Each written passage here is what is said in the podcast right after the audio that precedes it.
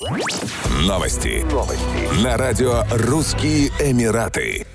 Первый павильон выставочного городка «Экспо-2020» будет открыт для посетителей с 22 января по 10 апреля 2021 года. Официальная премьера павильона в кластере «Устойчивое развитие» или «Терра» состоялась в минувшие выходные. Как сообщили в Организационном комитете Всемирной выставки, также в первом квартале 2021 года гостей начнут принимать павильоны в кластерах «Мобильность» и «Возможности». Заказать билеты можно на официальном сайте выставки их стоимость составляет 25 дирхамов.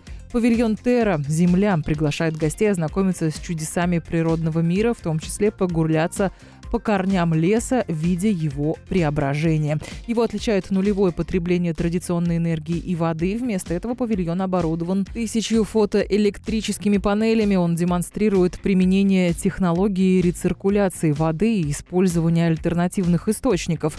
После окончания Всемирной выставки павильон Терра не будет демонтирован, а станет частью наследия Экспо 2020 и научным центром, в котором новые поколения будут изучать вопросы устойчивого развития. В будние дни павильон будет открыт с 15 до 21.00, в выходные с 16 до 22. Ожидается, что его пропускная способность составит до 5000 человек в день. Власти Абу-Даби обновили правила прохождения карантина и ПЦР-тестирования на коронавирус COVID-19, в том числе для резидентов, прошедших вакцинацию, международных путешественников и тех, кто находился в близком контакте с зараженными COVID-19. Согласно новым требованиям Комитета по управлению чрезвычайными ситуациями, кризисами и катастрофами, а также Департамента здравоохранения Абу-Даби, статус резидентов будет обновляться в мобильном приложении Альхозн после получения прививки.